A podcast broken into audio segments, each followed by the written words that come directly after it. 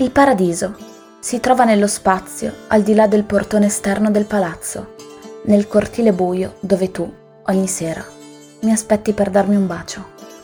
Non credo ci sia sensazione più bella al mondo di svegliarsi la mattina con il sole che illumina la stanza, scendere a fare colazione in un piccolo bar, con un cappuccino e un cornetto alla crema, mentre le labbra si sporcano di zucchero a velo, sognando di passeggiare per un giardino napoletano non mi serve camminare a lungo, mi basta raggiungere il palazzo d'Avalos.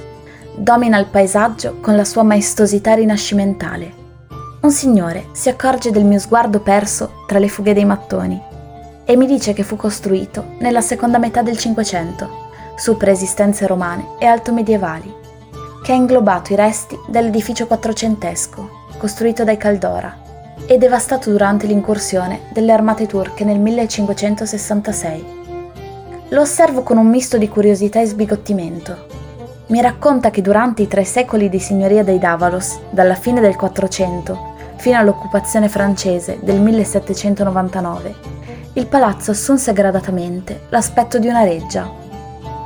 Che dopo l'abbandono da parte dei Davalos, gli ambienti del palazzo furono progressivamente frazionati per ricavarne appartamenti e botteghe.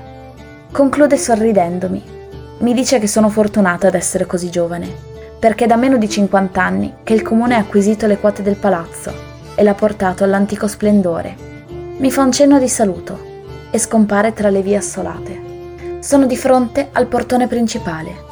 È sormontato dallo stemma dei Davalos e non so perché la mia mente subito fugge all'avventura con Re Artù e i cavalieri della tavola rotonda. Lo attraverso e mi trovo in un androne voltato che si affaccia sul cortile rettangolare. Sulla parete di fondo c'è un portico con quattro arcate, a tutto sesto, poggianti su pilastri quadrati con paraste ioniche. Penso che la mia professoressa di storia dell'arte del liceo sarebbe fiera di come ho ancora impresse nella mente le sue lezioni. L'intonaco è a sbruffo, frutto dei primi restauri. Sempre sulla parete di fondo del portico è riemerso un arco a tutto sesto gotico, che forse immetteva in una loggia che dava sul mare, o più verosimilmente su di una cappella. Al centro vi è un pozzo, romanticamente inquietante. Cammino tra i ciottoli e mattoni, seguendo la direzione del vento. Mi ritrovo, senza accorgermene, nel giardino napoletano del mio sogno, affacciato sul mare, tra siepi di bosso e cespugli di rose, alberi da frutto ed erbe aromatiche.